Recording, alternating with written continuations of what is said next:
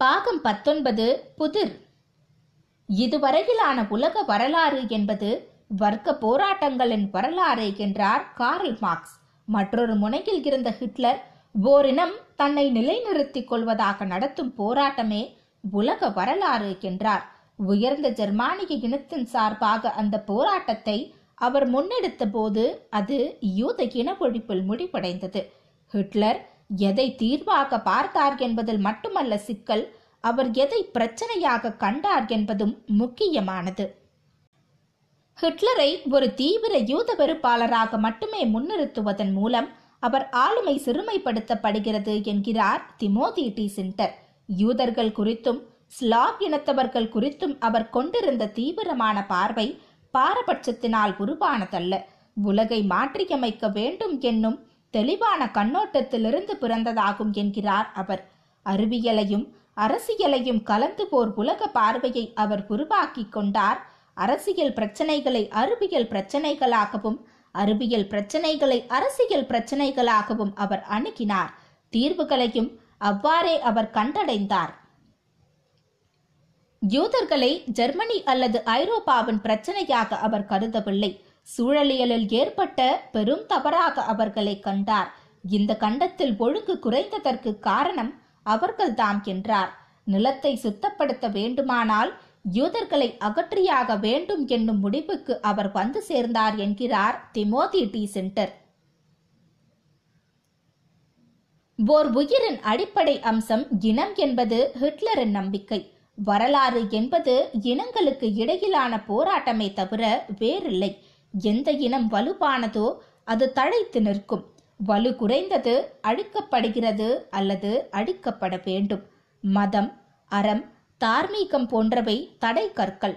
இவையெல்லாம் யூதர்களின் கண்டுபிடிப்புகள் என்பது ஹிட்லரின் கருத்து. பலவீனமான தங்களை பாதுகாத்துக் கொள்ளவே யூதர்கள் இவற்றையெல்லாம் உருவாக்கி தந்திரமாக கையாண்டு வருகிறார்கள் என்று ஹிட்லர் நம்பினார்.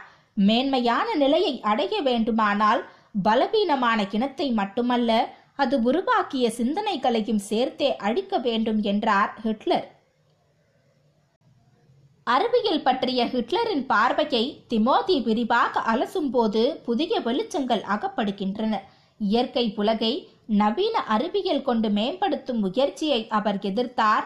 அறிவியலால் இயற்கையை மாற்ற முடியாது என்பது மட்டுமல்ல மாற்றவும் கூடாது என்று கருதினார் ஹிட்லர். உதாரணத்திற்கு முதல் உலகப் போரின் முடிவில் ஏற்பட்ட உணவு தட்டுப்பாடு காரணமாக ஜெர்மனியில் அரை மில்லியன் மக்கள் இறந்து போனார்கள். அந்த நிலையை மாற்ற பயிர் சாகுபடிகளை அதிகரிக்க அறிவியலின் உதவியை நாடினால் அது தவறு. அதற்கு பதிலாக கிழக்கு ஐரோப்பாவில் உள்ள வேளாண் நிலங்களை வசப்படுத்தலாம் என்றார் ஹிட்லர். மேற்கு நாடுகளை அமெரிக்கா இப்படித்தான் காலனி ஆதிக்கத்தால் வசப்படுத்தியது. அந்த வழிமுறையை தான் ஜெர்மனி பின்பற்ற வேண்டும் என்று நம்பினார் ஹிட்லர். மேற்கத்திய மக்களும் சரி கிழக்கு ஐரோப்பிய மக்களும் சரி அவரை பொறுத்தவரை இருவருமே மனிதர்கள் அல்லர். அவர்களை அழித்தொழித்து அவர்கள் நிலங்களை கைப்பற்றி வலுவான இனத்தை மேலும் வலுப்படுத்துவதே சரியான அணுகுமுறை என்று ஹிட்லர் நம்பினார் என்கிறார் திமோதி. ஹிட்லரை பொறுத்தவரை அரசு அல்ல இனமே மனித சமூகத்தின் முதன்மையான தேவை. அரசு அமைப்புகளை புடைத்து அராஜக நிலையை ஏற்படுத்துவதன் மூலம் தூய இனவாதத்தை பேண முடியும் என்று அவர் நம்பினார். சட்டம் கடமை கட்டுப்பாடு அறம் போன்றவற்றை உடைத்தெறிந்தால் இயல்பாகவே வலுவான இனம் பலவீனமான இனத்தோடு மோதி அதனை அழித்தொழிக்கும். ஜெர்மனியில் ஹிட்லர் செய்தது அதைத்தான். சட்ட அமைப்பையும் அரசு அமைப்பையும் சிதைக்கும் வகையில் நாசி படைகள் எஸ்எஸ் ஸ்ட்ராங் ப்ரூப்பர்ஸ் போன்றவற்றை அவர் அறிமுகப்படுத்தினார். இந்த வரிசையில்தான் அவர் வதை முகாமையும் உலகம் அதுவரை அறிந்திராத புதிய மேம்படுத்தப்பட்ட வடிவில் அறிமுகப்படுத்தினார். இவை அனைத்தும் ஒன்று சேர்ந்து யூதர்களை இரண்டாம் குடிமக்களாக மாற்றியது.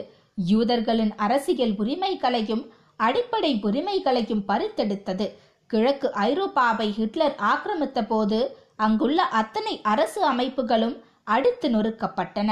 போலந்து மக்கள் உக்ரேனியர்கள் பெலோரஷியர்கள் மற்றும் பிரஸ்லாக் இன மக்கள் மீதான ஒடுக்குமுறை ஆரம்பமானது இவர்கள் இழிவான இனத்தை சேர்ந்தவர்களாக கருதப்பட்டு நீக்கப்பட்டனர். யூதர்களும் பலவீனமான தரமற்ற இனத்தை சேர்ந்தவர்கள்தாம் என்றாலும் மற்றவர்களைப் போலன்றி அவர்கள் ஒரு புவியியல் பிரதேசத்தில் இல்லாமல் எல்லா இடங்களிலும் பரவி கிடக்கிறார்கள். எனவே வழக்கமான எதிரிகளை காட்டிலும் அதிக எண்ணிக்கையில் அதிக ஆபத்தானவர்களாக யூதர்கள் ஹிட்லருக்கு காட்சியளித்தனர். எனவே அவர்களை ஜெர்மனியின் பிரச்சனையாகவோ ஐரோப்பாவின் பிரச்சனையாகவோ குறுக்கி பார்க்காமல் முழு உலகத்திற்குமான பிரச்சனையாக ஹிட்லர் உயர்த்தினார். யூதர்கள் இழிவான இனத்தை சேர்ந்தவர்கள் மட்டுமல்ல எதிர் இனத்தை சேர்ந்தவர்களும் கூட. அவர்கள் இயற்கையின் விதிகளுக்கு உட்பட்டவர்கள் அல்லர். இயற்கை அமைப்பை கெடுப்பவர்கள் இயற்கையின் விதிகளை மீறுபவர்கள். அதனால்தான் ஆயிரத்தி தொள்ளாயிரத்தி நாற்பத்தி ஒன்றாம் ஆண்டிற்குள்ளேயே ஒரு மில்லியன் யூதர்களை கண்டுபுடன் சுட்டுக் கொன்றன ஹிட்லரின் படைகள். எங்கு ஆக்கிரமிப்பு நிகழ்ந்தாலும் யூதர்கள் அடையாளம் காணப்பட்டு கொல்லப்பட்டனர். வதை முகாம் மொபைல் வேன் காஸ் என்று படுகொலைக்கான வழிமுறைகள் அடுத்தடுத்த ஆண்டுகளில் விரிவுபடுத்தப்பட்டன. ஹிட்லர் அரசு இயந்திரத்தை பயன்படுத்தி தனது சொந்த குடிமக்களுக்கு எதிராகவே போர் தொடுத்து பெரும் அழிவை ஏற்படுத்தினார் என்னும் பிரபலமான பார்வையை திமோதி ஏற்க மறுக்கிறார். இனப்பொழிப்பின் போது அதிகம் கொல்லப்பட்டவர்கள் ஜெர்மானிய யூதர்கள் அல்லர். ஜெர்மனி எந்தெந்த நாடுகளை அழித்ததோ அங்குள்ள யூதர்களே அதிகம் கொல்லப்பட்டனர்.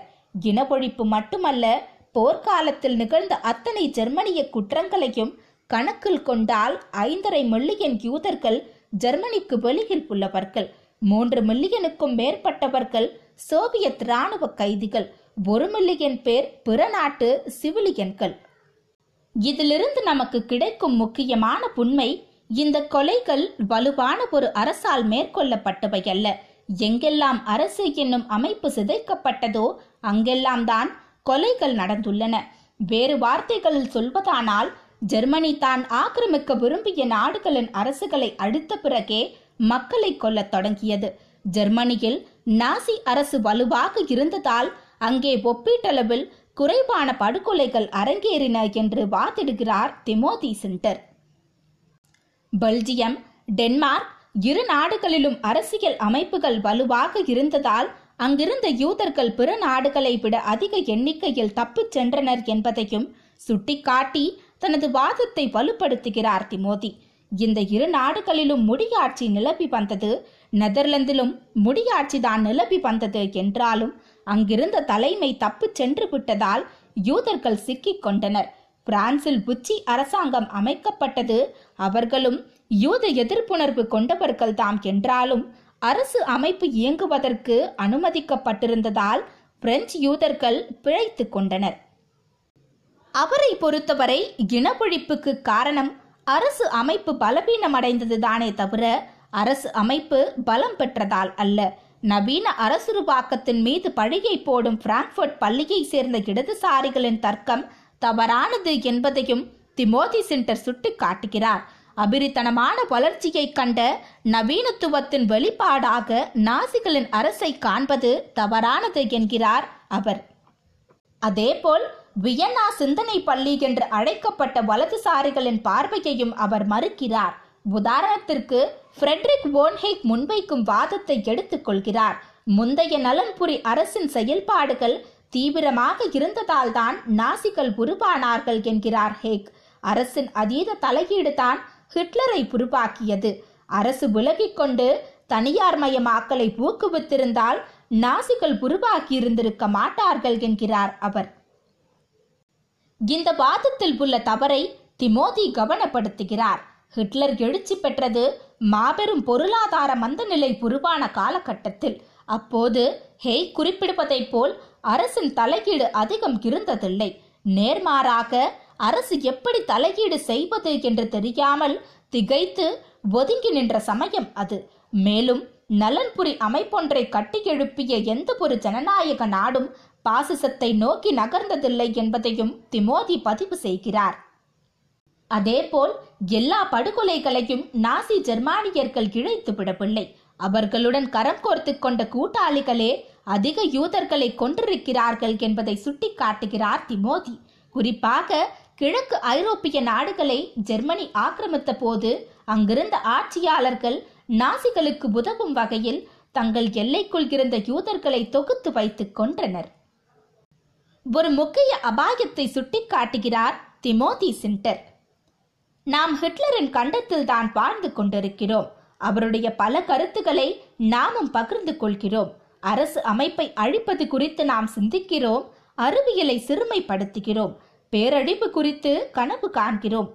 யூதர்கள் ஜெர்மானியர்கள் போலந்து மக்கள் லித்துவேனியர்கள் உக்ரேனியர்கள் போன்றோரின் புல்லார்ந்த பண்புகளால் தான் இன ஒழிப்பு நிகழ்ந்தது என்று நாம் நம்பும் போது ஹிட்லரை நெருங்கி செல்கிறோம்.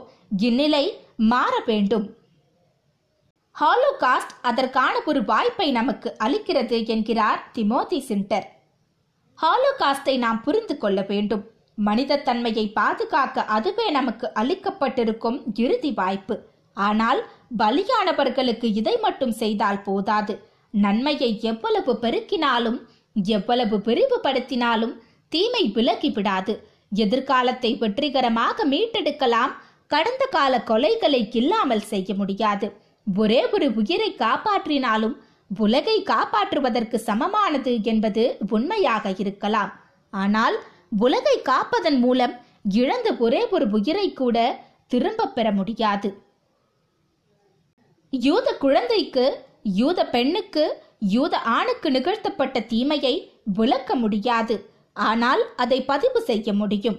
புரிந்து கொள்ள முடியும். அதை நாம் புரிந்து கொண்டே தீர வேண்டும். அப்போதுதான் எதிர்காலத்தில் அதே போன்ற இன்னொரு முறை தீமை நிகழாமல் தடுக்க முடியும். இத்துடன் மருதன் அவர்கள் எழுதிய ஹிட்லரின் வதை முகாம்கள் புத்தகம் முடிவடைகிறது. நன்றி வணக்கம்.